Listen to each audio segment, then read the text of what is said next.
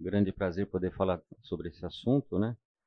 Reforçar, né? E alicerçar nas nossas mentes a importância da Bíblia no aconselhamento. E o título da aula é A Bíblia e o Aconselhamento Bíblico. Né? Parece redundante, né? A gente falar a Bíblia e o aconselhamento bíblico, porque são coisas indissolúveis, né? Uma o ato de aconselhar, de dar conselhos, não anda separado da Bíblia em absoluto. Né? Então, nós vamos, nessa aula, traçar uma linha de raciocínio para reforçar esse conceito, né? para que a gente tenha a convicção, a certeza de que a Bíblia é o único e suficiente instrumento para que a gente possa ser transformado e também as outras pessoas serem transformadas. Então, eu quero inicialmente Vamos orar para que a gente. Pai, em nome de Jesus, obrigado que essa aula seja uma aula que vai esclarecer as nossas mentes e, mais importante, reforçar a nossa convicção da importância da palavra nas nossas vidas e na, no, no ministério da restauração, que é o aconselhamento, Senhor Deus. Que o teu Espírito, que realiza a obra por meio da palavra, esteja presente e que eu possa falar o que Ele quer que eu fale e que os irmãos sejam inspirados por Ele. Obrigado, é que eu oro, agradeço em nome de Jesus. Amém. Então, o, o, nós estamos falando de aconselhamento, obviamente que nós vamos falar sobre conselho e traçar uma linha de raciocínio do que, do que Deus quis, do que Ele quer para a gente, do propósito dele para a nossa vida e da importância, da importância do conselho na vida do, da, do ser humano, da humanidade, da maneira que Ele criou. Né? O conselho, conselho é nada mais, nada menos do que dar direção, né? De guiar, de orientar, de prescrever, recomendar, ordenar. Então, sob várias formas, o conselho é dado. Né? E nós sabemos que o melhor conselho que existe é o conselho de Deus. Né?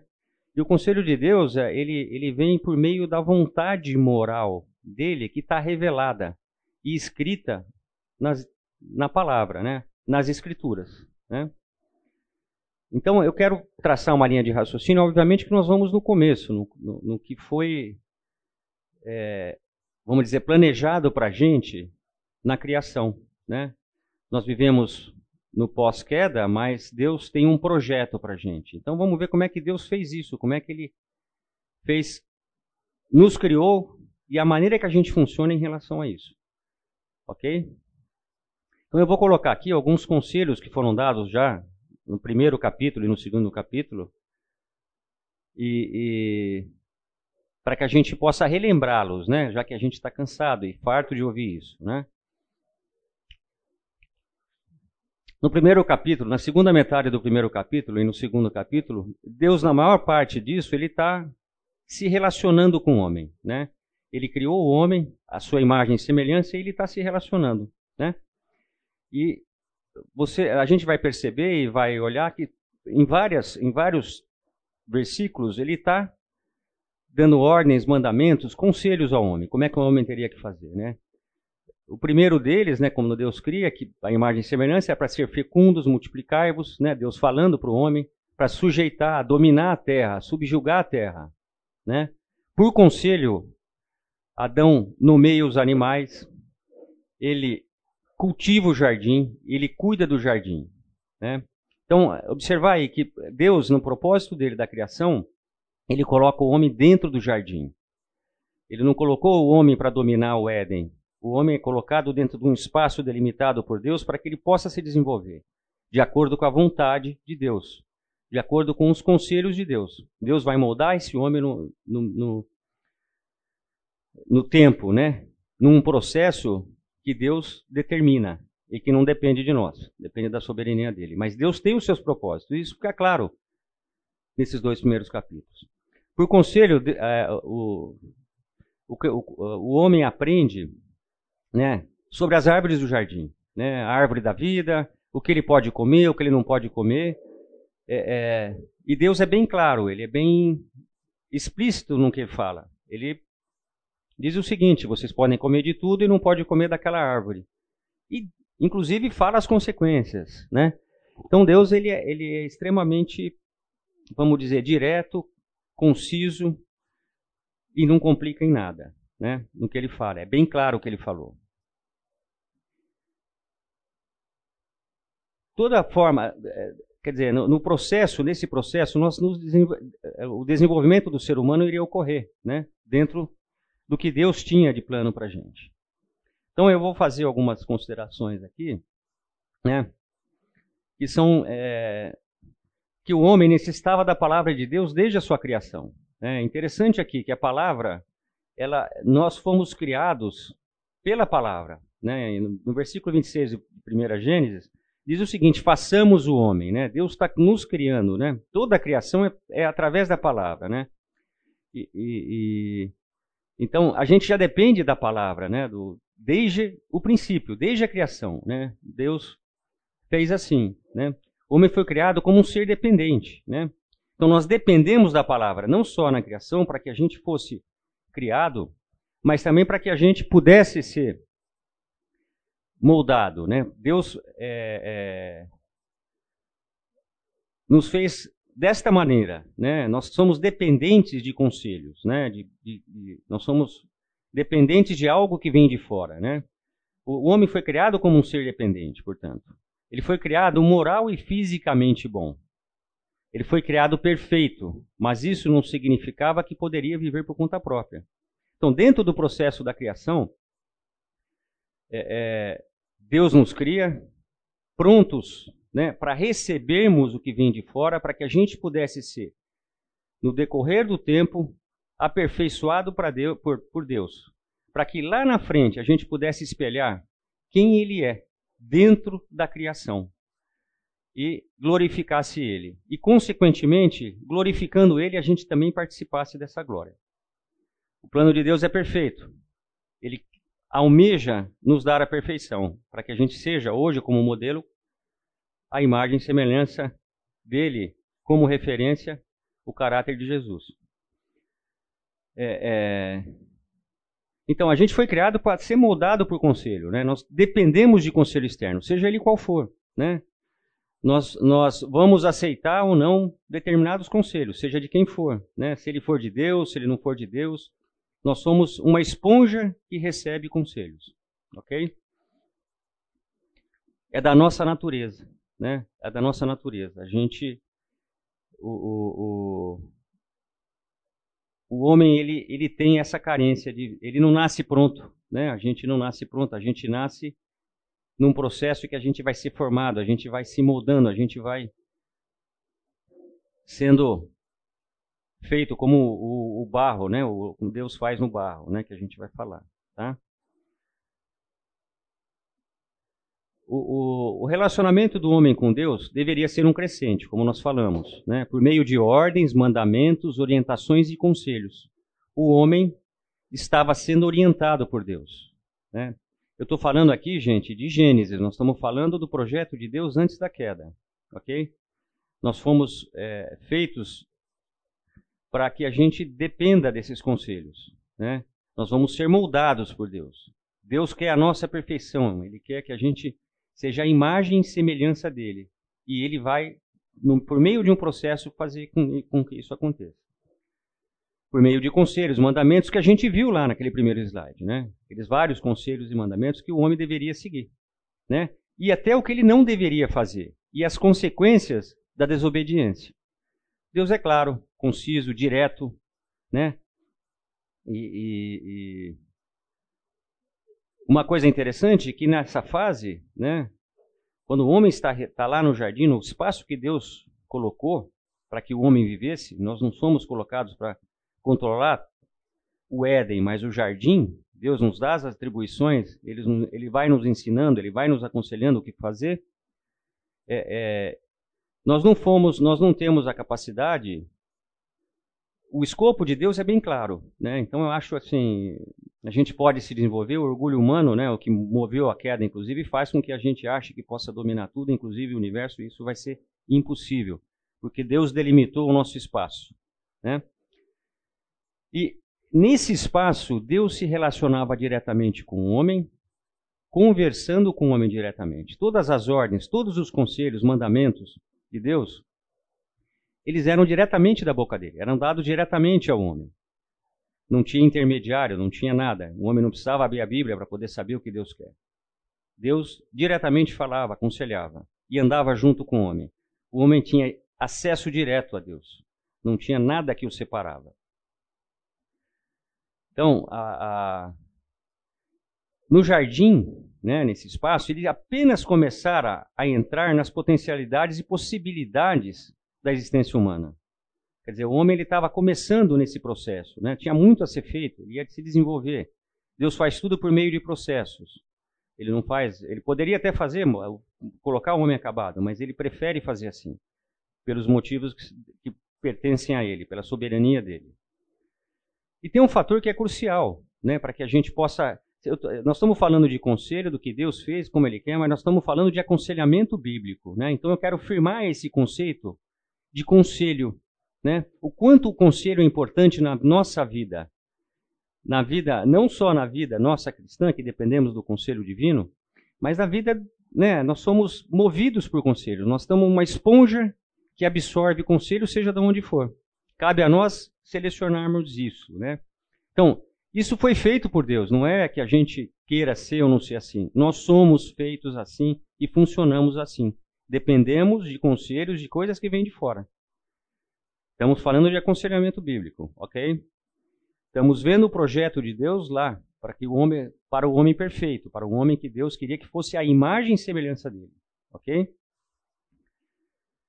O fator crucial é que o homem foi criado de tal maneira que para o seu próprio bem e para a glória de Deus era necessário depender do conselho divino e ser transformado por ele. É um processo que Deus trabalharia nas nossas vidas, dentro dos propósitos dele, não nos nossos propósitos. Consequentemente, se a gente vivesse dentro dos propósitos dele, nós teríamos o melhor, né? Mas, né, a gente viu o que Deus queria que fosse, da maneira que Ele queria que fosse, mas, né, a gente vai entrar aqui né, brevemente, rapidamente, para poder linkar um conselho, os conselhos que tem na Bíblia, para a gente poder entender, né, para chegar no aconselhamento, quero ser breve nisso, a gente vê a história da queda. Que o homem dá as costas ao conselho de Deus. Deus né? ele, ele simplesmente segue a, a sua própria o seu próprio arbítrio, né, de poder escolher outro conselho, né? Deus permite que ele possa ter essa, ele possa ouvir outros conselhos e que ele possa escolher. Né? Não foi à toa que nós caímos. Deus permitiu que isso acontecesse. Porque Ele fez, ele, nós, com a capacidade também de estudarmos, de aprendermos, de sintetizarmos ideias, raciocínios, chegarmos a conclusões, a um juízo e, consequentemente, dentro desse juízo, escolhermos as coisas que devemos fazer. Para o nosso bem e principalmente para a glória de Deus. Então, se o homem tivesse obedecido fielmente ao conselho de Deus, ele teria, nós provavelmente estaríamos em outra situação, com certeza estaríamos em outra, é, em outra situação. E o mais importante de tudo, teríamos acesso àquela árvore da vida. Já estaríamos desfrutando da vida eterna. Não teríamos que viver na morte, na, né, dentro da, dessa situação. É interessante, eu queria que alguém abrisse Isaías 29, 16, que isso se repete na história do homem, né? E, e, que a gente vê as coisas às avessas, né? A gente não vê como tem que ser, né?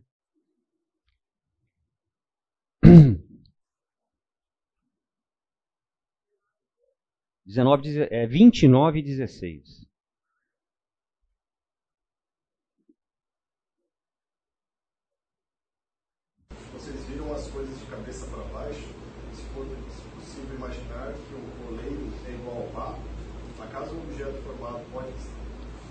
ser aquele que o formou, não me fez, e o próximo poderá dizer do oleiro, ele nada sabe. Interessante, né? Isso daí está acontecendo numa, numa história né, de mais recente do povo de Israel, né, de, de Judá, mas ela se repete da mesma maneira que se repetiu lá no jardim, né? Vê as coisas pelo avesso, né? E questionar o Criador, né, na verdade. Quando você faz uma escolha diferente do que o Criador quer, quando você segue um outro conselho, deixando o conselho divino de lado, você está justamente vendo as coisas pelo avesso, né? Isso teve consequências lá atrás, mas a gente continua né, repetindo esse tipo de maneira de funcionar, né? Então, o que, que o homem fez na queda? Ele, ele uma, foi simples, ele simplesmente deu as costas ao conselho de Deus e abraçou o conselho do inimigo, de Satanás. Né? É, seguir o mau conselho foi a, o grande problema da espécie humana. Né? É, as, todas as nossas misérias estão relacionadas a isso. Né? A, a, o, o, o, homem ele se tornou culpado, né? maldito, depravado, corrupto. Essa é a nossa natureza hoje, né? por conta desse pecado. Nós demos as costas ao conselho de Deus. E demos, fomos seguir um outro tipo de conselho. Ok? É, é... Vamos ler rapidamente Gênesis, agora, no capítulo 3, e já aí já começa a outra parte da 1, no versículo 1 ao 4. Por favor, alguém pudesse ler. Ora, a serpente era o mais astuto de todos os animais selvagens que o Senhor Deus tinha feito. E ela perguntou à mulher: Foi isso mesmo que Deus disse? Não comam de nenhum fruto das árvores do jardim? Respondeu a mulher à serpente: Podemos comer do fruto das árvores do jardim. Mas Deus disse: Não comam do fruto da árvore que está no meio do jardim, nem toquem nele, do contrário vocês morrerão. Disse a serpente à mulher: Certamente não morrerão. É até o passo? Certamente não morrerão. Aí no 5 ele diz que quando ela comer, os olhos se abrirão e ela poderá ser como Deus, né? Uma grande mentira, né? Ela foi seduzida por conta dos próprios desejos do coração dela, que Deus permitiu que pudessem existir, né? Até para que Deus visse aonde a coisa ia chegar. Deus está trabalhando na nossa vida, a promessa é que a gente vai ser, ele vai resgatar lá em Gênesis 2 aquilo que ele quer, ok? Mas nós vemos aqui o conselho um outro tipo de conselho. Né? Nós trabalhamos com um conceito de conselho divino, aquele conselho naquele, naquele primeiro slide lá que a gente colocou, claros, diretos, né? E aí a gente vê um conselho que começa, né? Primeiramente, ele distorce a palavra, né? Ele coloca de uma maneira, né? Que começa a colocar dúvida na cabeça da mulher, né? É, é... Foi isso mesmo que Deus disse, né? Olha aí que coisa. E a gente na nossa vida muitas vezes, será que é isso mesmo? Será que eu posso fazer isso? Será que isso é o conselho externo? A mulher está se relacionando, está ouvindo um conselho externo que vem do inimigo, ok? Obviamente que ela vai ser corrompida, né? Não comam de nenhum fruto das árvores do jardim. O que, que diz lá em Gênesis 2, né? Naquele, na, no, em 2,15, né? Você pode comer de tudo. Você só não pode comer daquela árvore. Deus é claro, ele é bem explícito nisso. E dá as consequências, né? Então, é, a palavra, né, o mandamento, o conselho é distorcido, né? Ele, ele, ele é pervertido, ele é mudado, né? O conselho divino ele acaba sendo rasgado, vamos dizer assim, né? E aí vem a mentira, olha, certamente vocês não morrerão, vocês vão ter o mesmo poder de Deus, vocês vão conhecer o, o que, que é o bem, o que, que é o mal. Tá? Então esse é o, é o, conselho, é o outro conselho, né? É, é, é, um conselho obscuro, né? Que gera dúvida, que distorce, que mente.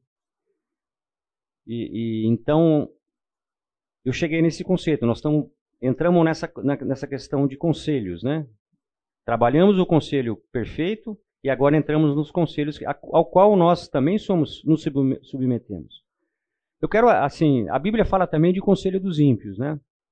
Salmos 1, 4 fala bem sobre isso, né? Alguém pode ler Salmos 1? 1, versículo 1.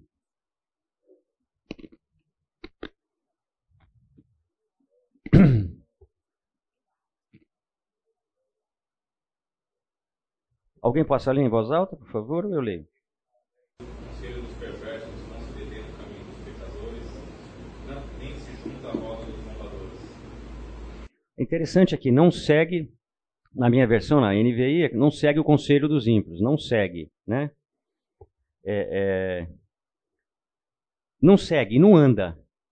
Ele rejeita o conselho dos ímpios, ele não quer andar nesses conselhos.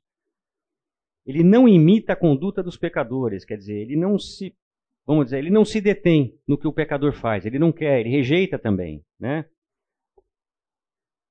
E ele não se assenta na roda, na roda dos, dos zombadores, né? Se assentar, né? É, é, é se deter, é estar tá ali, é, é como se ele habitasse com essas pessoas, né? Ele não se habita, então ele rejeita tudo isso. E aí Deus diz o seguinte: ele vai ser abençoado, ele vai ser bem-aventurado, ok? Então esse é um, é um, outro tipo de conselho, o conselho dos ímpios, né? Que a Bíblia fala e é clara sobre isso. E conselho do ímpio não adianta, ele está ligado ao conselho satânico, ao conselho do inimigo, né? O ímpio é um, vamos dizer, um discípulo do inimigo, é um discípulo da mentira, é um discípulo não é um discípulo de Jesus, não é, não é da família de Deus, né? Quem segue isso. Então, é, vamos dizer, em essência, é o mesmo conselho, o conselho do ímpio, né? Ele também, ele é gradativo, né? Você anda, você se assenta e depois você começa a habitar ali. Você, isso faz parte da sua vida, né? É um, é um condicionamento. Foi o que aconteceu com a mulher na queda, ok? Então eu quero mostrar para vocês. Vamos comparar os conselhos, né? Nós, nós, nós conseguimos criar um conceito de conselhos: conselho divino, o conselho satânico, né? Tem essas duas e não existe um conselho neutro, né? Se o conselho não está nas escrituras, ele não é um conselho, ou não está diretamente na escritura, ou o conceito desse conselho, ou a ideia desse conselho, né? Não está na escritura, ele não é um conselho de Deus, não é um conselho divino, né?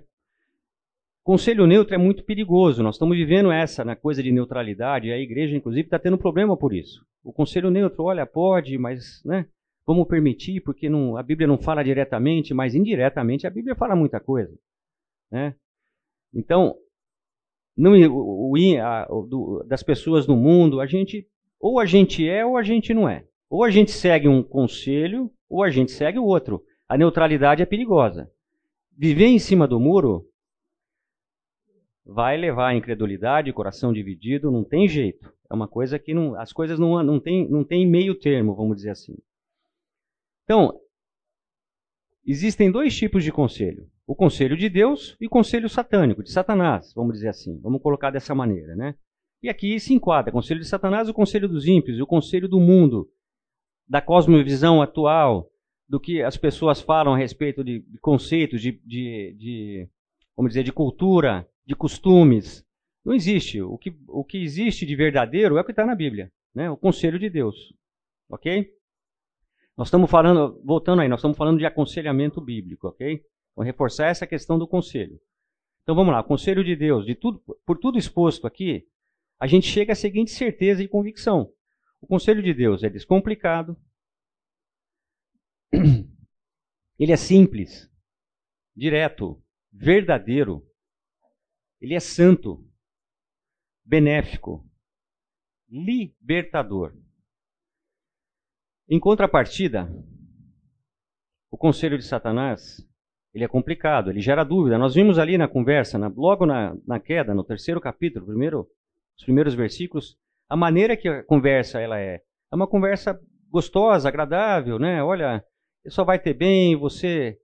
É, isso é tudo bobagem, você se privar disso, né? Ele não quer que você seja igual a ele, você pode ser, ter poder, você pode ter do melhor, comer da fruta gostosa, porque aquela fruta é muito gostosa, né? Tanto que depois, na sequência, a, a, a, vindo que a fruta provavelmente tivesse um paladar bom, isso também seduziu a, mulher, né?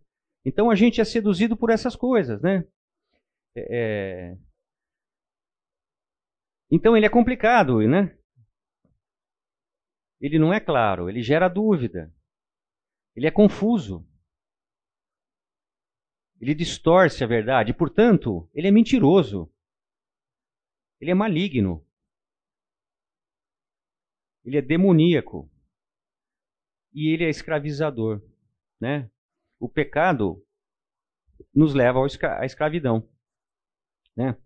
Então, nós temos esses dois conselhos, né? A gente não tem muito que pensar sobre isso. E a gente está falando do quê? De aconselhamento bíblico. Para quê? Para reforçar o conceito do que o tema está falando, a Bíblia e o aconselhamento bíblico. Obviamente que se para a nossa vida, né, de santidade, de santificação, e até mesmo para a nossa conversão, nós precisamos da palavra, o aconselhamento ele se alicerce, ele se prende estreitamente à palavra de Deus. Né? Não tem aconselhamento sem a Bíblia, sem a palavra. Não tem o aconselhamento seria morto do ponto de vista de da vida cristã. O aconselhamento tem que ter a Bíblia. E aí a gente vai entrar num outro conceito da Bíblia, né, que, que tem a ver com aconselhamento, né? Então, a, é, a premissa do aconselhamento bíblico, né, enquanto disciplina teológica, né, e também atividade ministerial. Né, o aconselhamento é uma atividade ministerial muito importante dentro da igreja, dentro do corpo. Porque é justamente por meio do aconselhamento que o corpo é restaurado. Que os irmãos são restaurados, que os irmãos são encorajados, que eles são, é, são é, exortados para que eles possam voltar para o caminho, para que eles possam voltar a olhar para o alvo, olhar para cima, voltar a se relacionar com Deus, voltar a ter intimidade com Deus. Esse é o, na verdade, é o grande escopo do aconselhamento, né? A dor, muitas vezes, ela por detrás da dor tem um pecado ou tem alguma coisa que faz com que a pessoa saia do caminho, né? E esse o, o aconselhamento ele vai mexer nisso. Mas de que maneira? Biblicamente falando. Nós não temos outra forma, outra baliza para poder fazer isso. Nós só temos a Bíblia. Ok? Então aqui são, tem dois conceitos importantes que está colocado aqui, que são a base né, do que nós, nós vimos aí, do exposto em relação ao que aconteceu na queda, do que é o conselho de Deus, né, como é que Deus criou a gente, como é que ele queria que fosse, o que aconteceu, e daqui para frente, o que, que nós temos? Nós temos tudo o que é necessário para fazer o que, o que tem que ser feito dentro da igreja em relação à restauração das pessoas. Né? Então, esses dois conceitos são importantes e a gente vai falar um pouco sobre isso. Né? Em consequência da queda, por conta de um conselho que direcionou o homem contra a vontade de Deus, o pecado é o maior problema do homem. Vocês têm dúvida disso? Eu acho que ninguém tem dúvida disso. Né? Ele, ele, o, o, pecado é a fonte de todos os problemas do homem. Né? Muitas vezes até problemas orgânicos, ok? Por uma questão de, de falta de domínio próprio. Né? Qualquer sistema que promova a capacidade do homem para restaurar a si mesmo é falho, porque ele não pode se acertar com Deus por sua própria vontade ou sabedoria. São dois conceitos importantes aqui que balizam o aconselhamento. Né? Nós somos, estamos submetidos ao pecado por conta temos um coração hoje enganoso, corrupto, né? Depois da queda, que somos movidos por desejos cobiçosos, por desejos pecaminosos, né? Por vontades que muitas vezes fogem ao nosso controle e a gente não tem condição, por nossa conta própria, de dominar isso. Mas nós temos tudo o que é necessário para isso. Não só para confrontar, para restaurar, mas para que a gente possa levar uma vida santa, em santificação. Ok? Então tem um versículo que fala muito bem, que explora bem essas duas, essas duas ideias, né? Romanos 3, 23 e 24. Ele vai falar bem sobre isso e que está falando sobre, sobre essa. e que é a fonte, né?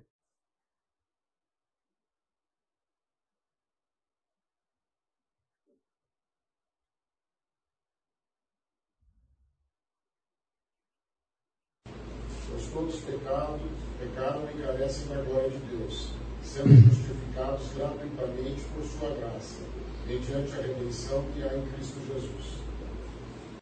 Então tá aí, né? Pois todos pecaram, todos nós estamos debaixo, vamos dizer assim, dessa maldição. Fomos separados de Deus, né? Fomos separados é, é, daquele relacionamento direto com Deus, né? Não temos mais paz e graça diretamente. Né? Nós dependemos agora do intermediador. Né? que está aqui no, no versículo 24, que fala o seguinte, né? Pois todos pecaram e estão destituídos da glória de Deus, e sendo justificados gratuitamente por sua graça, por meio da redenção que é em Cristo Jesus. Então, nós precisamos desesperadamente, né, para que a gente possa levar uma vida santa e também para que a gente possa ser restaurado, de algo muito maior e que a gente não tem como controlar tudo isso, né? Algo que Deus mesmo providenciou para que a gente pudesse ter essa, esse acesso. A gente vai falar mais sobre isso, que é muito importante no aconselhamento. Ok? Agora a gente vai entrar na, na linha. Então, eu, eu, eu separei aqui um, um, um textinho do John, Piper, do John Piper, que é muito bacana, muito legal. Vamos repetir em cima dele. Né? Então, nós vamos entrar aqui. Então, o aconselhamento bíblico é o uso da linguagem centrada em Deus, saturada de Bíblia e sintonizada com o emocional, para ajudar as pessoas a se tornarem devotadas a Deus, exaltadoras de Cristo, que alegremente abnegadas amam outras pessoas. Então, aqui, ele meio que ele resume aí mais ou menos o escopo do aconselhamento. Né? A gente está falando de conselho, os conselhos que tem, aconselhamento, a forma que, que nós, o que o mal, seguir o mau conselho nos causou, como é que a gente pode voltar para o eixo, né? De que conselho a gente depende, né? Para voltar para o eixo. Nós sozinhos não conseguimos né, obedecer esses conselhos, a gente precisa de algo muito maior, nós precisamos de algo que vá fazer com que a gente tenha capacidade para poder obedecer esses conselhos, né? Então, o aconselhamento, na verdade, ele funciona da maneira a gente vai ministrar a palavra, né? O conselho de Deus e a sua vontade, né? E a gente sempre vai falar isso em verdade e em amor, né? Para todos os que precisam de conselhos, né? Então, não dá para separar aconselhamento e Bíblia, né? É, é, não tem, não tem outra forma. Então, o aconselhamento é bíblico, mas antes dele, por ser bíblico, né, nós sabemos que a Bíblia nos leva sempre em direção ao Salvador, ao Redentor. É, é, por quê? Porque nós somos desprovidos de qualquer capacidade de providenciar algo que vai fazer com que a gente possa ser perdoado por Deus. Né? E Deus mesmo providenciou isso, né? por meio do seu filho, por nos amar tanto, né? Por saber onde nós, em que posição que nós nos encontramos dentro da, desse processo que a gente está passando ainda, que Deus está trabalhando ainda na humanidade, Ele vai cumprir o que Ele quer cumprir, mas a gente não consegue andar com as nossas próprias pernas se a gente não tiver dependendo da graça, dependente da graça. Então, o aconselhamento, a gente vai vendo, a gente vai conseguindo entrar aí, que a Bíblia, ela é, vamos dizer, o, o baluarte do aconselhamento e nós vamos usar tudo que tem na Bíblia para que o aconselhamento seja feito, né? E isso paralelamente corre nas nossas vidas, né? A gente também usa tudo que está na Bíblia para que a gente possa. Então a gente precisa de um Salvador, a gente precisa de um Redentor, né? Primeiramente para que a gente possa ser perdoado por Deus, né? Segundo, para que a gente possa entender o que Deus, qual é a vontade de Deus para as nossas vidas, visto que nós já não vivemos mais diretamente com Deus, nós somos afastados de Deus. Nós precisamos de um intercessor, nós precisamos de alguém que faça isso para a gente. Né? Então, nós temos, é, nós vamos ver que o Espírito Santo é quem faz com que a gente entenda o conselho de Deus. Né? Então, a gente começa a se cercar de várias, de, de se apropriar, na verdade, né, do que a Bíblia nos fala a respeito disso. Então a Bíblia vai se tornando cada vez mais importante nesse mecanismo. A indissolubilidade é impossível. Né? Nós não temos como, por exemplo, importar ideias do mundo para poder fazer um aconselhamento. Não. O aconselhamento é bíblico, puramente bíblico, centrado em Cristo, na redenção, na graça, ou ele não é bíblico. Se você começar, é o que a gente falou de conselho, conselho neutro, não, porque pode fazer, ele não, ele deixa de ser um aconselhamento bíblico. E nós que recebemos a graça, a salvação, nós não vamos querer outro tipo de conselho numa situação dessa ou em qualquer outra situação. Pela corrupção do nosso coração, muitas vezes seguimos outros conselhos, né? Damos costas ao que Deus quer, a sua verdade, né? Mas não é isso aí o plano de Deus para a gente. A gente tem que ser firme no que a gente está fazendo e no que a gente busca na nossa vida. Então, o aconselhamento bíblico ele deve ser propositadamente e exaustivamente cristocêntrico. Quem e que Cristo é, né? O que ele fez por nós em sua vida, morte e ressurreição. O aconselhamento cristão enfatiza que Cristo está fazendo por nós hoje com sua intercessão junto à direita do Pai e o que ele fará para nós no futuro. Também enfatiza o ministério atual do Espírito Santo na vida do crente. Então, uma coisa que é interessante, nós estamos falando da Bíblia no aconselhamento, e que Deus nos deu o Salvador, né? Então, a gente, no aconselhamento, a nossa vida, né, a gente sempre tem que estar tá voltando para a cruz. Né? A, gente, a gente, o tempo todo tem que estar tá voltando para a cruz, porque lá é a fonte da graça, é de lá que sai tudo que a gente precisa. Né? É, é, não só pela redenção, pela salvação, perdão dos pecados, mas também foi pela cruz que nós temos acesso à graça que vem de Deus, para que a gente possa conseguir fazer o que tem que ser feito. Né?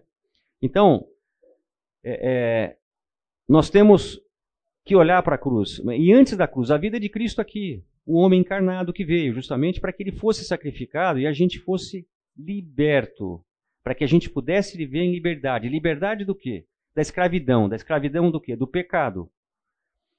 Então, nós necessitamos, nós, nós necessitamos exaustivamente, propositadamente, desse, desse, desse Jesus, desse Cristo, né, que veio aqui. E é importante o seguinte: a graça ela não para na cruz, na redenção dos pecados, na salvação. A nossa vida aqui, como crente, como cristão, nós temos que o tempo todo estar dependendo da graça. Nós, nós fomos salvos para que a gente pudesse, num processo dessa, dessa transição que a gente está passando aqui, ser santificado. E a santificação ela não vai ocorrer sem essa graça sem a palavra, sem a Bíblia, sem o Espírito Santo. Né? Só vou terminar essa, essa ideia aqui. A gente. Então, é, é, é, vamos dizer, é um pacote completo. Né? A morte de Cristo significa o sacrifício que fez toda a diferença. Né? Deus, com isso, com o sacrifício de Jesus, olha para a gente de uma outra forma. Né? Ele, ele nos vê, nós somos lavados. É como se ele pudesse olhar diretamente para a gente, por meio de Jesus, e a gente olhar para ele e falar com ele, com liberdade e confiança. E isso a gente precisa nesse ministério, né? Ter essa concepção, essa certeza, né? E é interessante o seguinte, Jesus, ele ressuscitou. Ele está vivo, né? Então é uma coisa dinâmica, né? A, a, graça é algo vivo. Jesus, ele vive, ele vive do lado do Pai. Ele está lá para interceder por nós. Então nós temos acesso a isso ó, pela oração, é, é, por meio do Espírito Santo, que intercede por nós também. E o mais importante de tudo é o seguinte: a promessa de que nós vamos ter vida junto, vida eterna com Ele. Né? Então, isso é um pacote completo. Isso tem que estar o tempo todo, não só nas nossas vidas aqui, mas a gente está falando de aconselhamento. Nós não podemos fugir disso no aconselhamento. Vamos dar um intervalinho?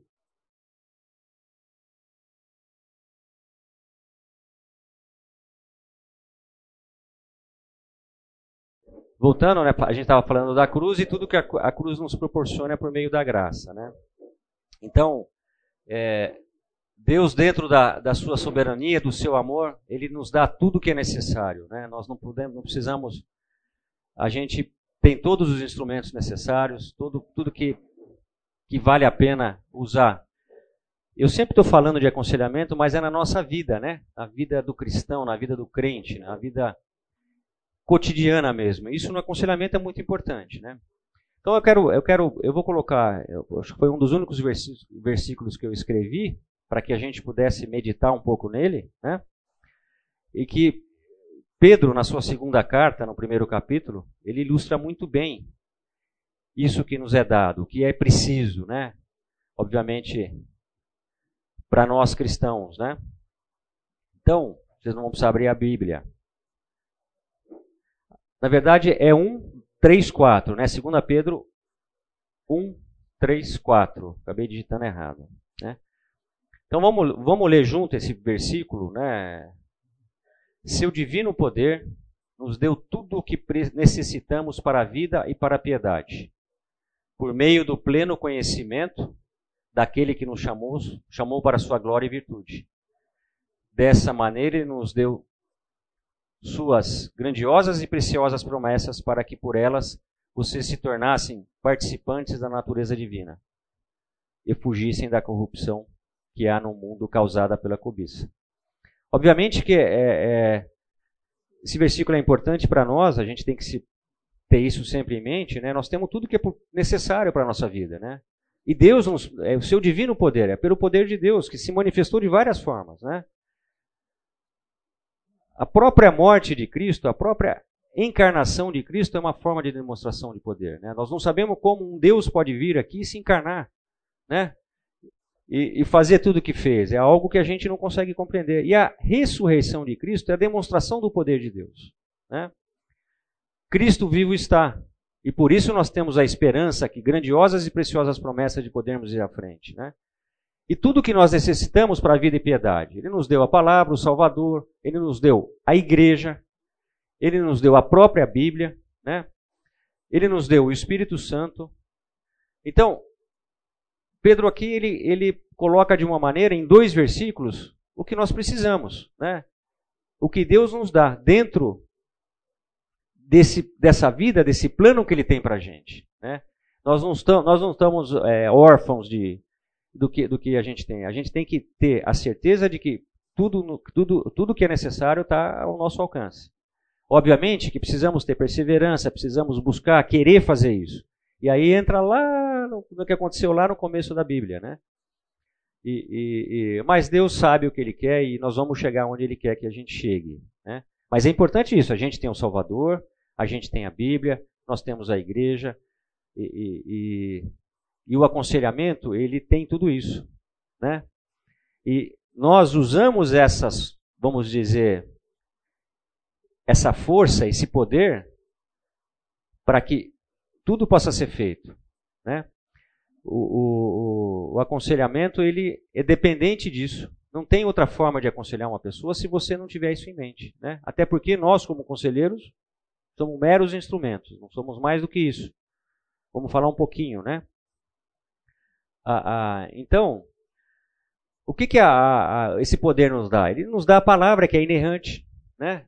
Que é suficiente, detentora de autoridade e fonte inesgotável de sabedoria. Então, a palavra, a Bíblia, né? nós temos tudo isso na Bíblia, que é a vontade né? moral de Deus, revelada para que a gente possa ter acesso ao que Ele quer. Né? Descobrir qual é a vontade né? de Deus. Né? Deus nos dá o Espírito. Né? Sem o Espírito, nós não vamos em nenhum lugar. Né? Ele não só nos deu, ele habita em nós. Né? Ele, ele é o nosso conselheiro. Né? Jesus diz sobre isso, que ele é o nosso conselheiro. E nos dá a oração como um meio dinâmico de se encontrar Deus. Né? Então é uma forma da gente. O que, que a oração faz? Com que a gente se relacione com Deus diretamente. Nós temos acesso em liberdade, com confiança a esse Deus maravilhoso, por meio de Cristo.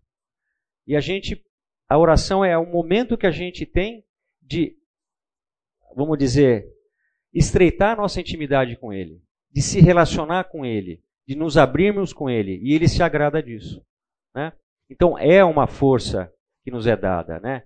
Por que, que a oração é uma força, é um poder?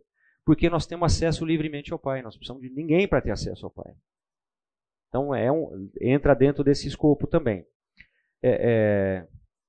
Então eu quero entrar num conceito aqui bater nesse conceito para que essa convicção fique, porque o, o, o, título da aula é Bíblia e Aconselhamento, né? é muito importante para o conselheiro, para o aconselhado, que ele tenha, que algumas convicções, algumas coisas sejam é, é, fortes na, na, na, vida dele, né? na vida de cristão, na vida de seguir o rumo da santificação, de estar no caminho. Né?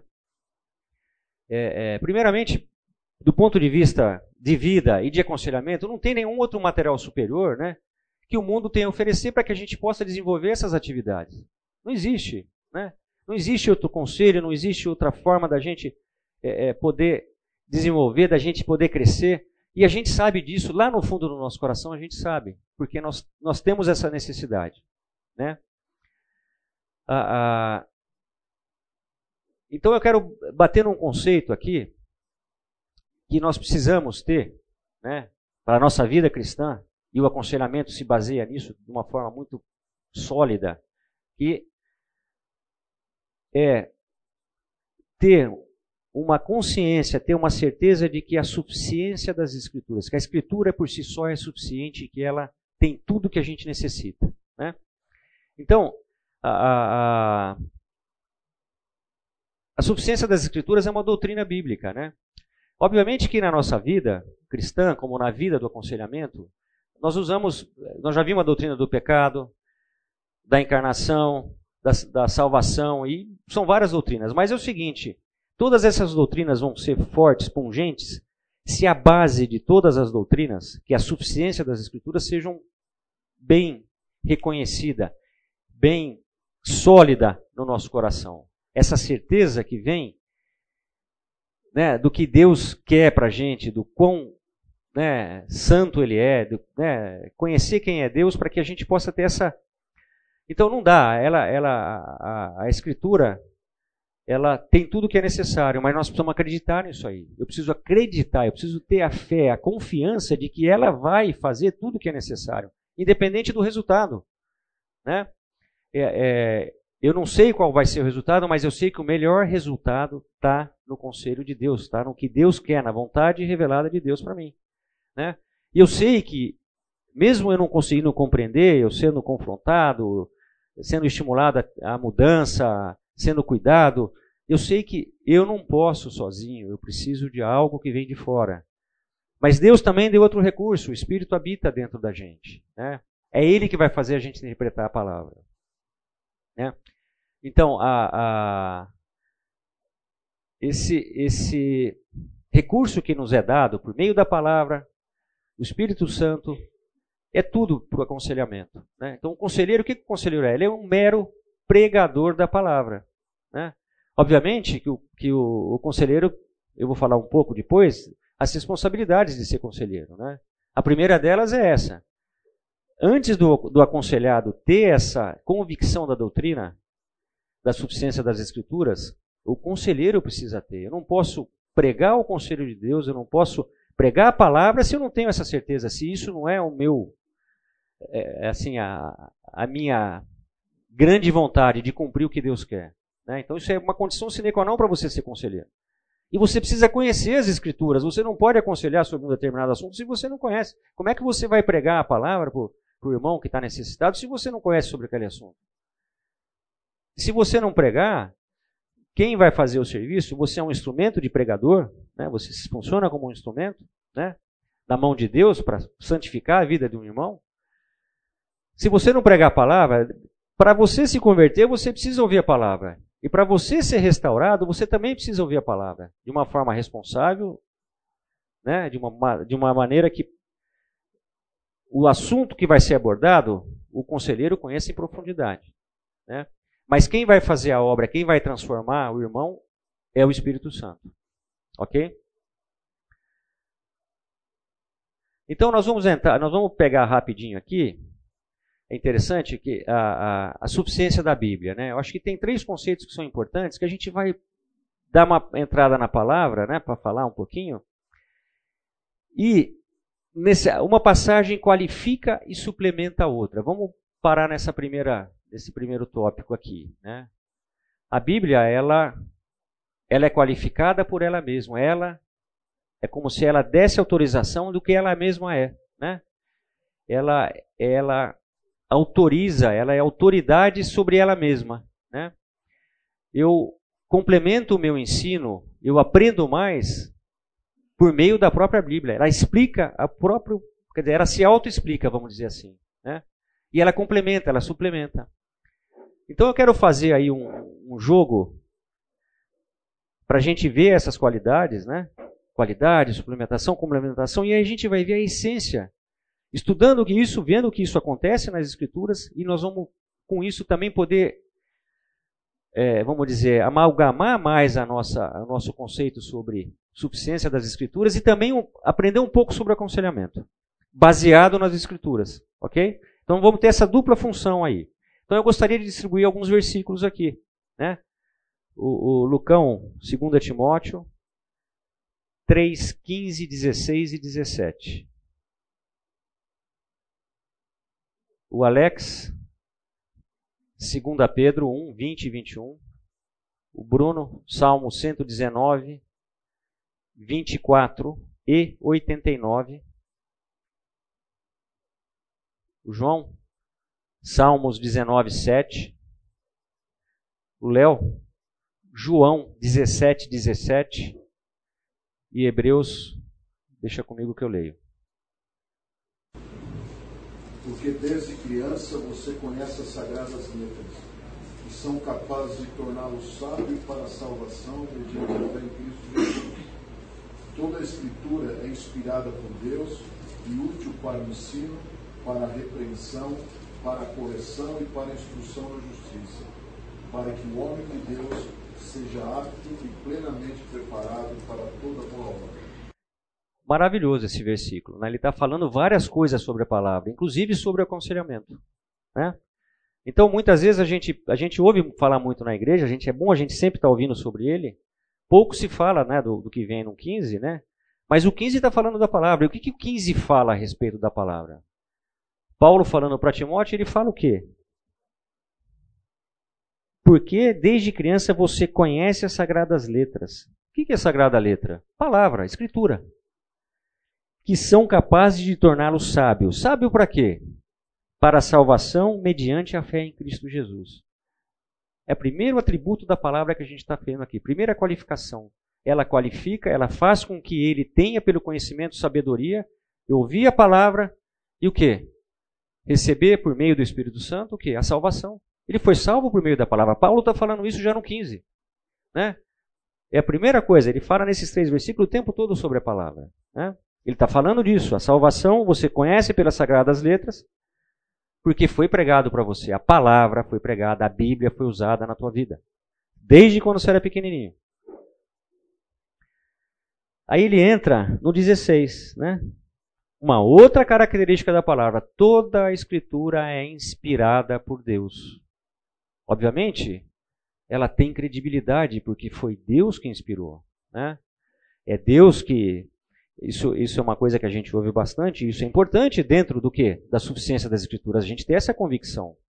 Ela é inspirada por Deus e isso faz com que ela tenha autoridade, com que ela tenha relevância, com que ela tenha credibilidade. Eu posso confiar nessa palavra, nesse conselho, porque ele é o conselho reto de justiça e que agrada a Deus. Né? Então, o que, que ele está? Qualificando a palavra, ele está dando essência, ele está dando robustez à palavra de Deus. Ok? É, é, e ele continua, mais atributos à palavra de Deus. Né? Em poucos versículos aí, Paulo, numa sabedoria maravilhosa, ele consegue falar tanto. Né? É inspirada por Deus e útil. Aí ele mostra o seguinte: para que, que a palavra pode ser usada? Para que, que vou, você vai usar a palavra como pregador da palavra? Né? Ele fala, ele qualifica a palavra, ele fala: olha, você, para estar tá onde você está, você foi salvo pela palavra. Você confia em Jesus Cristo porque a palavra foi pregada para você, porque você teve a oportunidade de ouvir a palavra. Segundo, ela vem de Deus, ela é inspirada por Deus, ela é robusta, ela tem credibilidade, ela é verdadeira. Agora, olha, para que, que você usa a palavra? Ele vai qualificar. O próprio, em três versículos, você tem várias coisas sobre a palavra de Deus. Né? Aqui, por exemplo, isso entra para o aconselhamento. Né? Quando a gente fala de conselho, aconselhamento bíblico, então isso aqui já é bem específico, né? Não que aquilo não seja. A gente falou de cruz, a gente tem que estar olhando sempre para a cruz, né? Mas esses quatro versículos têm a ver com a essência do aconselhamento, né? Então ele vai falar o quê? Ensino. O aconselhamento você vai ensinar o irmão, né? É, é, você vai você vai estar ensinando, você vai estar instruindo o irmão, né? Você o tempo todo vai ter que estar com isso em mente. Você tem que ter a palavra, o arcabouço bíblico na tua mente para tratar de determinadas situações. Situações, não a ponta do iceberg, mas situações que levam o coração daquele irmão ter tirado ele do prumo, de, ele está levando uma vida em pecado. Então, o que, que você vai fazer? Você vai repreender, aqui a segunda é ensino, repreensão, confrontação. Olha, meu irmão, você está em pecado, você está fazendo isso. É, olha, o teu problema é temor, você tem que voltar o seu temor, a sua visão para Deus. Quer dizer, o aconselhamento é uma é uma é multidisciplinar, mas a base do aconselhamento o que, que é? A suficiência da Bíblia. Eu preciso dessa certeza. Esse é o remédio. Esse é o remédio, a medicação espiritual. Não existe outra.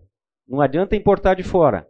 Está tudo aqui no livrinho preto. Não tem outro livro, né?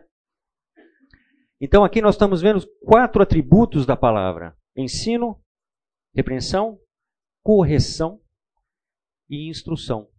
Né? São quatro atributos, e isso no aconselhamento é muito importante, é muito forte. A gente tem que usar isso o tempo todo. Né? Não, tem, não tem outra forma. Então, o que, que nós estamos fazendo aqui?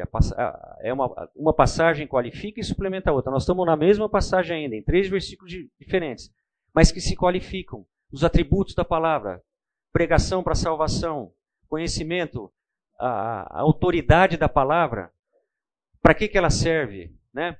E qual que é o objetivo final da palavra, né? Qual que é o objetivo? Por que, que tem tudo isso? Por que, que ela é qualificada? Por que, que você faz isso, né? Qual que é o objetivo? O objetivo é o seguinte: para que o homem, né, ele seja instruído na justiça, para que o homem de Deus seja apto e plenamente preparado para toda boa obra. Ok? É, é, não tem outra forma de você realizar boa obra se você não está embasado nisso. Se a Escritura não é autoridade na sua vida. Né? Se você não tem o Espírito Santo, quer dizer, tem coisa que não, não tem outro jeito. Né? E aqui eu quero um, um gancho, um, um gap aí para falar do aconselhamento. E o conselheiro, ele não é nada nesse, nessa coisa. Ele, ele tem uma responsabilidade grande, porque ele é um instrumento de Deus na mão da pessoa, do, nesse, da, do irmão que está precisando desse, desse aconselhamento, né? que o aconselhamento, na verdade, é confrontação. Né? Você vai confrontar esse irmão. Esse irmão vai ser instigado e, por meio da palavra e da ação do Espírito Santo, né? Que vai transformar, é o Espírito Santo que vai transformar esse irmão. O conselheiro não transforma ninguém. Ele tem que cuidar da transformação dele, né? depender da palavra do Espírito. Isso é uma coisa importante, nós temos que ter a humildade de saber isso. Sou um pecador e estou aconselhando um pecador, um pecador. Então, é muito importante para o conselheiro, a primeira coisa, ter essa, essa convicção da suficiência das, das Escrituras e conhecer as Escrituras.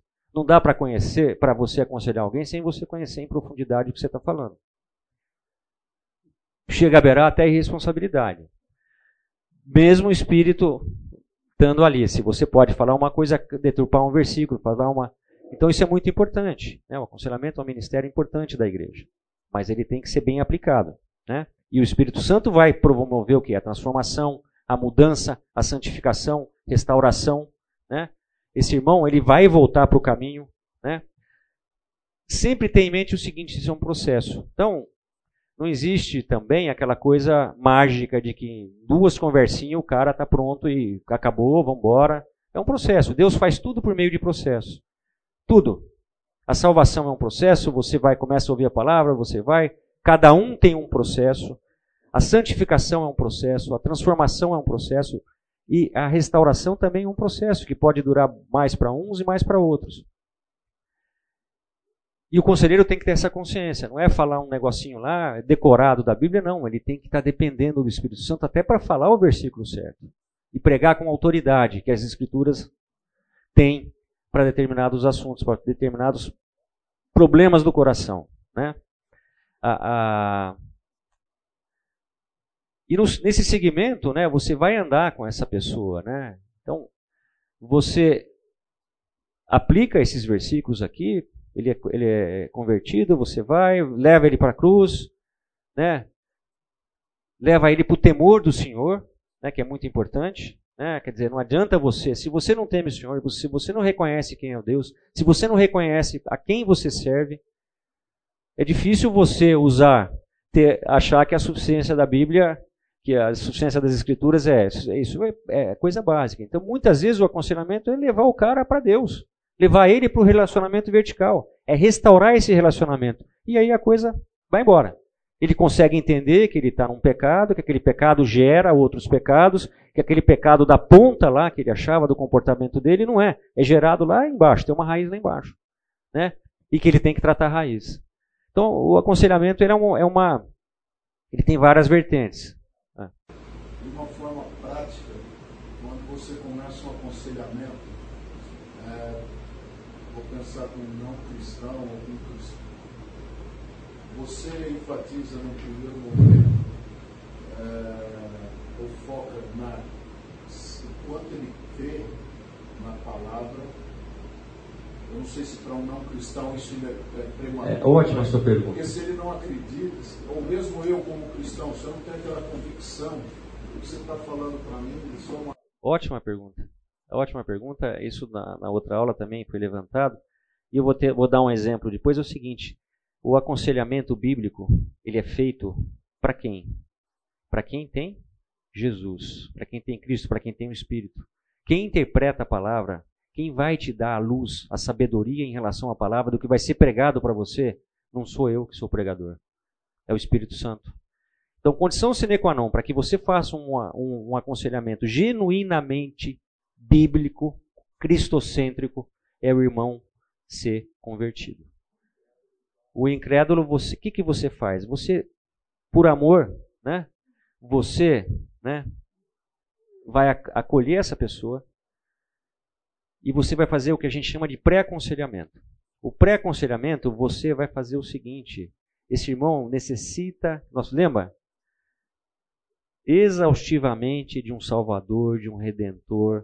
Então, por meio da dor dele, do problema dele, de um pecado que ele comete, apesar de que a lei não está pegando ele, você vai mostrar a cruz e vai levar o Salvador que pode salvar, limpar ele, transformar ele, santificar, colocar a vida dele dentro de um, de um caminho. Então é uma oportunidade do que? De evangelismo. Né? Você vai, vai lidar com, esse, com, com essa pessoa né? que, que tem uma dor, então você não vai dar as costas para ele, mas você tem que ter a consciência. Então é muito importante, no, no pessoas neófitos, né? no, no caso aí, que estão começando, você ter essa certeza, esse conhecimento. Você não vai ficar pregando a palavra para quem não tem o Espírito Santo. Eu vou dar um exemplo. Você que ama uma picanha, vamos supor lá um dia lá que 30 anos lá que você está lá, estamos lá, no, que você tá, se despediu, está indo lá para o Senhor, e a gente está lá, Lucão está lá. Aí eu vou chegar para o Lucão, Lucão, compro uma picanha lá, levo para o Lucão a picanha e o Lucão está lá. Lucão, a picanha aqui. Pega a picanha aqui. Você, você não vai comer picanha? Ele vai continuar lá, né? Aconselhamento bíblico para não crente é essa imagem. O cara está morto. Ele não tem o um espírito. A palavra, os conceitos da palavra podem até. A gente vê muita gente que vive do quê? Dos conceitos, dos conselhos da palavra, do que a palavra fala. Isso é muito comum. A gente vê católico que não é convertido. Se bem que eu vejo muito católico que conhece salva, o plano da salvação, mas tem católico que vive os princípios, mas não conhecem Jesus. Né?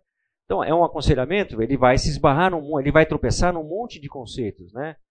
É, que até no da suficiência das escrituras, porque ele não aceita certas coisas que as, as escrituras falam contra isso. Né? É, é, não é a questão de que a gente vê uma boa parte de, de irmãos que estão no aconselhamento que estão contaminados, com a mente contaminada por essa cosmovisão que a gente tem. Que é uma cosmovisão, seja ela qual for, moderna, pós-moderna, essa, cosmo, essa é, ideologia. Então, isso está acontecendo na igreja, a gente não pode negar isso, que a igreja está sendo invadida, infelizmente, por esses tipos de, de visões, de cosmovisão. E a gente tem que ser firme nisso, e no aconselhamento, é, muitas vezes a gente tem que ser firme, duro. A gente brinca o seguinte, eu, Felizmente ou infelizmente, vem para mim só bucha, vamos dizer assim. É, é nego com adição, um problema sério é, sexual, casamento, então, e às vezes a gente tem que ser duro. Né? Então a gente tem um, um conceito que, que eu aprendi que é o seguinte: você tem que ser uma rapadura. Você vai ser duro, mas ao mesmo tempo doce. Mais ou menos o conceito é o seguinte: você vai, quando você prega, quando você exorta, quando você confronta, você o faz em amor e verdade. Né? Sendo humilde, reconhecendo quem você é, reconhecendo que você está com um pecador, que é um filho de Deus, né? que é irmão né? dentro da, da, da, da igreja, né? seu. Então, a gente. Eu, seguinte, eu tenho que me colocar no meu lugar, a gente tem que se colocar no nosso lugar, nós somos isso aqui. E por que, que você faz? Por que, que você aconselha? Você pode me perguntar, olha, eu, eu tenho um histórico aí, eu aconselho por gratidão a Deus. Né?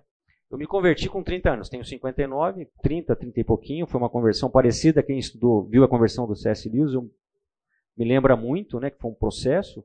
Eu já estudava as escrituras, já lia Salmo, Antigo Testamento, lia Evangelho e não tinha ainda, não conhecia a cruz. Isso em dois, três anos aconteceu variavelmente e eu vivia um mundo, vivi o um mundo até os 32 anos. Né? Conheço o mundo, me lambuzei na, na fossa, literalmente. Né? E eu sei muito bem da onde o Senhor me tirou, né? E o que Ele fez na minha vida. Né? Então eu tenho assim uma concepção, eu tenho um conceito de que eu, não, eu, eu não, sozinho não faria isso. Eu, muito pelo contrário, se eu continuasse naquela vida, eu não estaria aqui hoje. Né? Por vários motivos de risco. Né?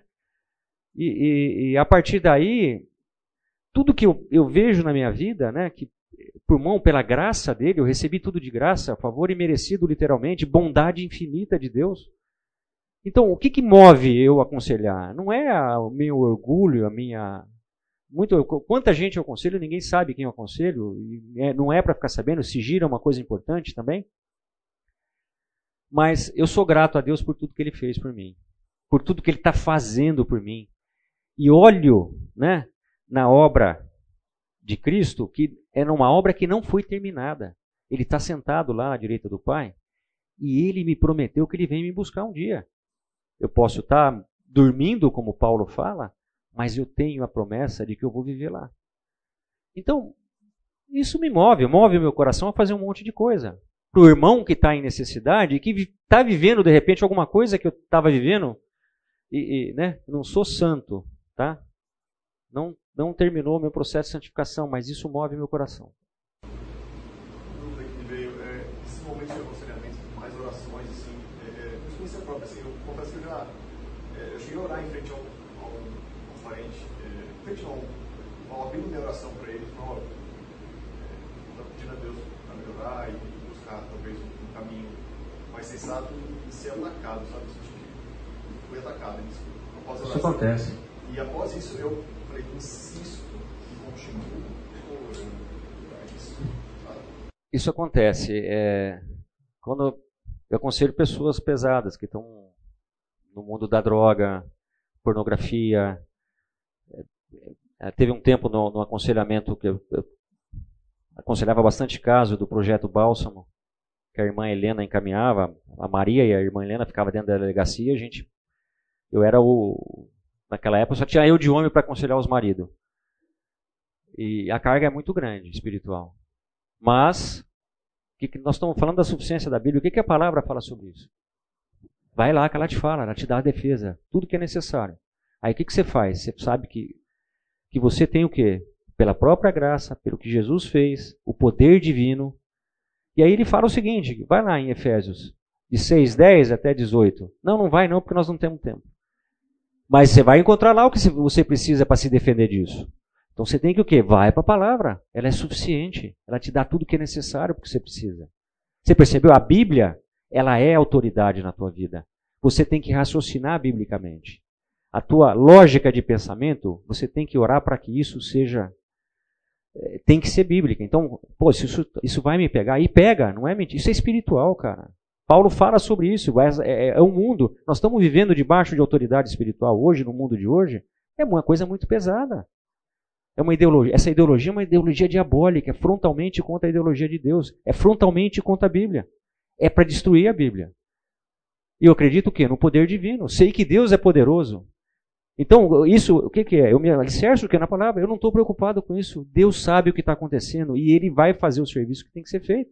Não é o Lula, não é não sei quem, ninguém vai tirar o que Deus quer que seja feito. Você percebeu? Autoridade da palavra, confiança na palavra, fé. né, que ele tem o poder de que ele é que, quem manda. Eu não mando nada, ninguém manda. Quem manda, quem que, são, quem que é a autoridade? É ele. Tá? Então, a gente entrou nesse tópico do aconselhamento, saiu um pouco, eu queria continuar o raciocínio da suficiência da Bíblia. Né? Eu acho que fica claro aí. A gente acaba acabou indo para um caminho que mostra a suficiência da Bíblia. Estou respondendo uma pergunta seu biblicamente. Eu resolvo os meus conflitos em casa com a família biblicamente. Olha, não dá agora, vamos pensar. É uma, uma vamos, eu vou é, problema com o filho é biblicamente, no trabalho biblicamente. É difícil, é difícil. É tempo, é determinação, é perseverança, é vontade de agradar a Deus. Né? E isso, dentro de um processo, mesmo vivendo num mundo caído com dificuldade, é difícil você fazer isso. É difícil você ver, às vezes, tropeçar no mesmo pecado, mesmo não querendo pecar. Mas você volta para Ele, volta para o Redentor, pede perdão e pede para Ele te ajudar. Você percebeu? Você tem que colocar a palavra em prática. O que, que, o que, que Jesus fala sobre isso? Né? Quem ama ele? Aquele que pratica a palavra, que obedece a ele. Né? Não é o, o, o, quem, não, quem não ama, né? Mas vamos, vamos continuar. A gente está falando o seguinte, da qualificação, que a palavra ela qualifica e suplementa a outra, as próprias passagens. Né? Então, a gente terminou o primeiro. Quem que ficou com 2 Pedro foi o. O Alex. 2 Pedro 2, 20 21. Antes de mais nada, saibam que nenhuma profecia da Escritura provém de interpretação pessoal, pois jamais a profecia teve origem na vontade humana, mas homens falaram da parte de Deus, impelidos pelo Espírito Santo. Ele, ele qualifica, por exemplo, é um apóstolo falando a mesma coisa que o outro apóstolo fala ele, e ele acrescenta alguma coisa a mais, né? Ela foi inspirada por Deus, escrita por homens. Olha, ele está explicando, foi escrita por homens. Só que é o seguinte: foi ele que inspirou. Por meio de quem? Por meio do Espírito Santo. É o Espírito Santo, é a obra do Espírito Santo. Né? Ninguém então, é uma complementação, é um versículo complementando o outro. E aqui, reforçando esse conceito de palavra inspirada por Deus, que é o seguinte: autoridade, é, é, credibilidade, verdade. Quer dizer, para a gente poder se apegar nisso. Né? Então, nós estamos falando de suficiência das Escrituras, ok? Que tenham aí o. que é o que a gente usa para aconselhamento. Então, o Salmo 119 foi o Bruno, né, Bruno? É o 24 e 89.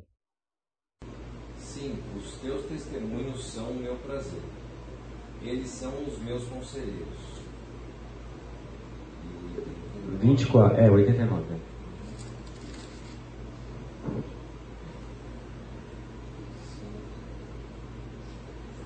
A tua palavra, Senhor, para sempre está firmada nos céus.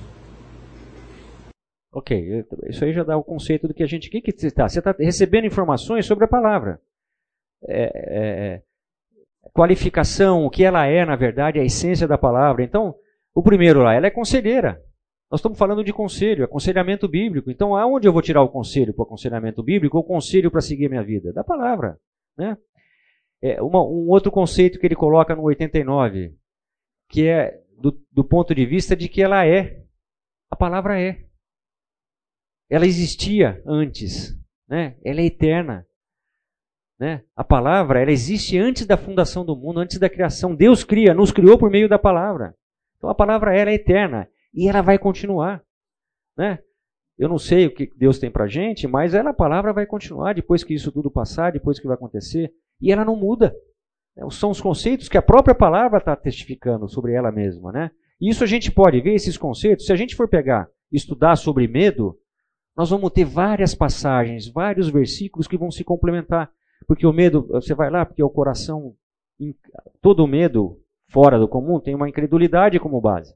E você começa a ir em vários versículos, você começa a passear pela Bíblia de Gênesis, Apocalipse, estudando sobre esse conceito de medo. Né? Então, é, a palavra é maravilhosa, não tem um livro tão completo quanto esse para lidar com as questões do ser humano. Por quê? Quem nos criou? Quem conhece a gente com, com, em todas as particularidades? É o Criador, é o nosso Deus. 19,7, quem foi? O João. A lei do Senhor é perfeita e revigora a alma. Perfeita. É. Continuando. Os testemunhos do Senhor são dignos de confiança e tornam sábios os inexperientes. Por tudo isso que a gente falou, né? Aí ele a, a, a conclusão, né?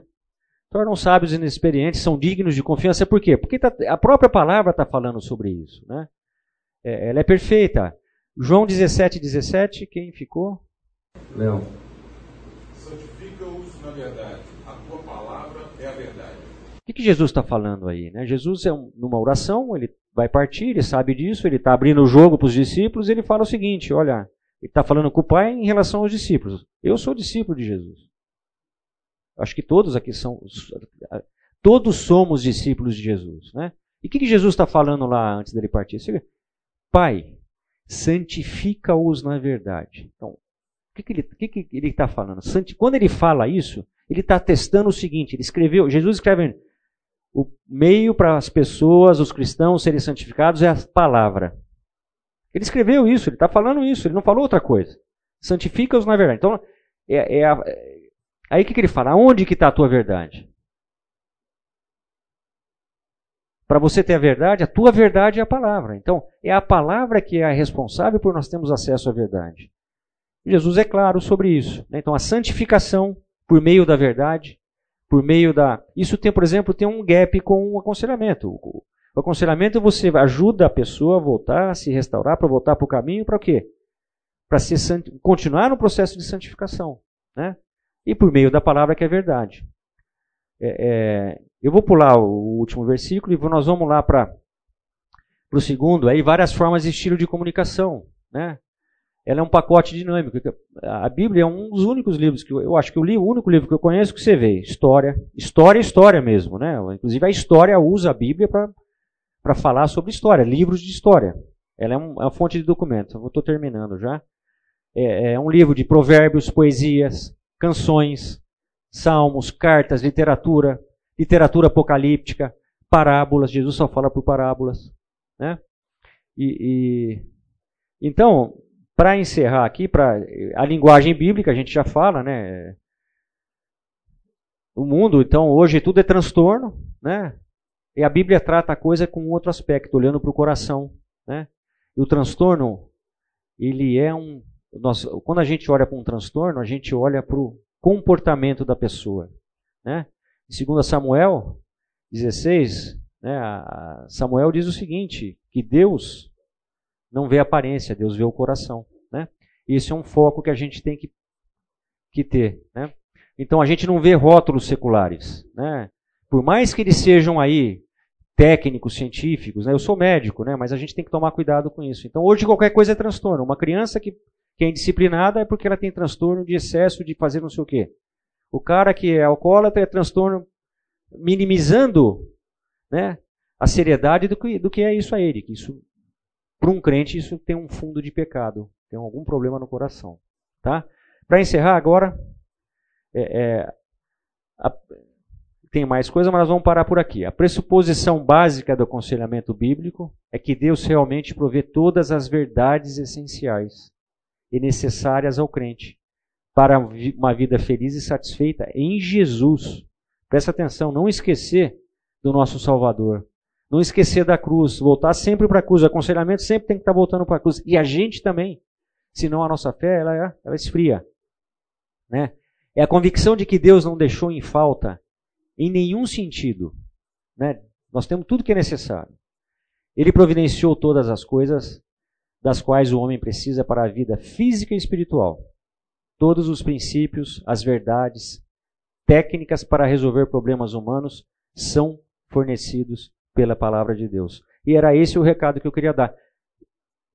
Fazer com que isso seja sedimentado, amalgamado no coração da gente, para que sem a palavra nós não vamos em lugar nenhum. E o que o título da aula, aconselhamento sem aconselhamento bíblico cristocêntrico sem a Bíblia, ele é morto, como o exemplo aqui do Lucão, OK? Vamos orar e encerrar. Pai, em nome de Jesus, obrigado por essa oportunidade, mais uma vez, de estar falando sobre esse assunto, linkado ao aconselhamento bíblico, a palavra, a suficiência das suas escrituras, a autoridade da tua palavra e também dos mecanismos que o Senhor usa para transformação, Pai. Obrigado por esse momento e é, que a gente tenha um bom domingo. É o que eu oro, agradeço em nome de Jesus. Amém.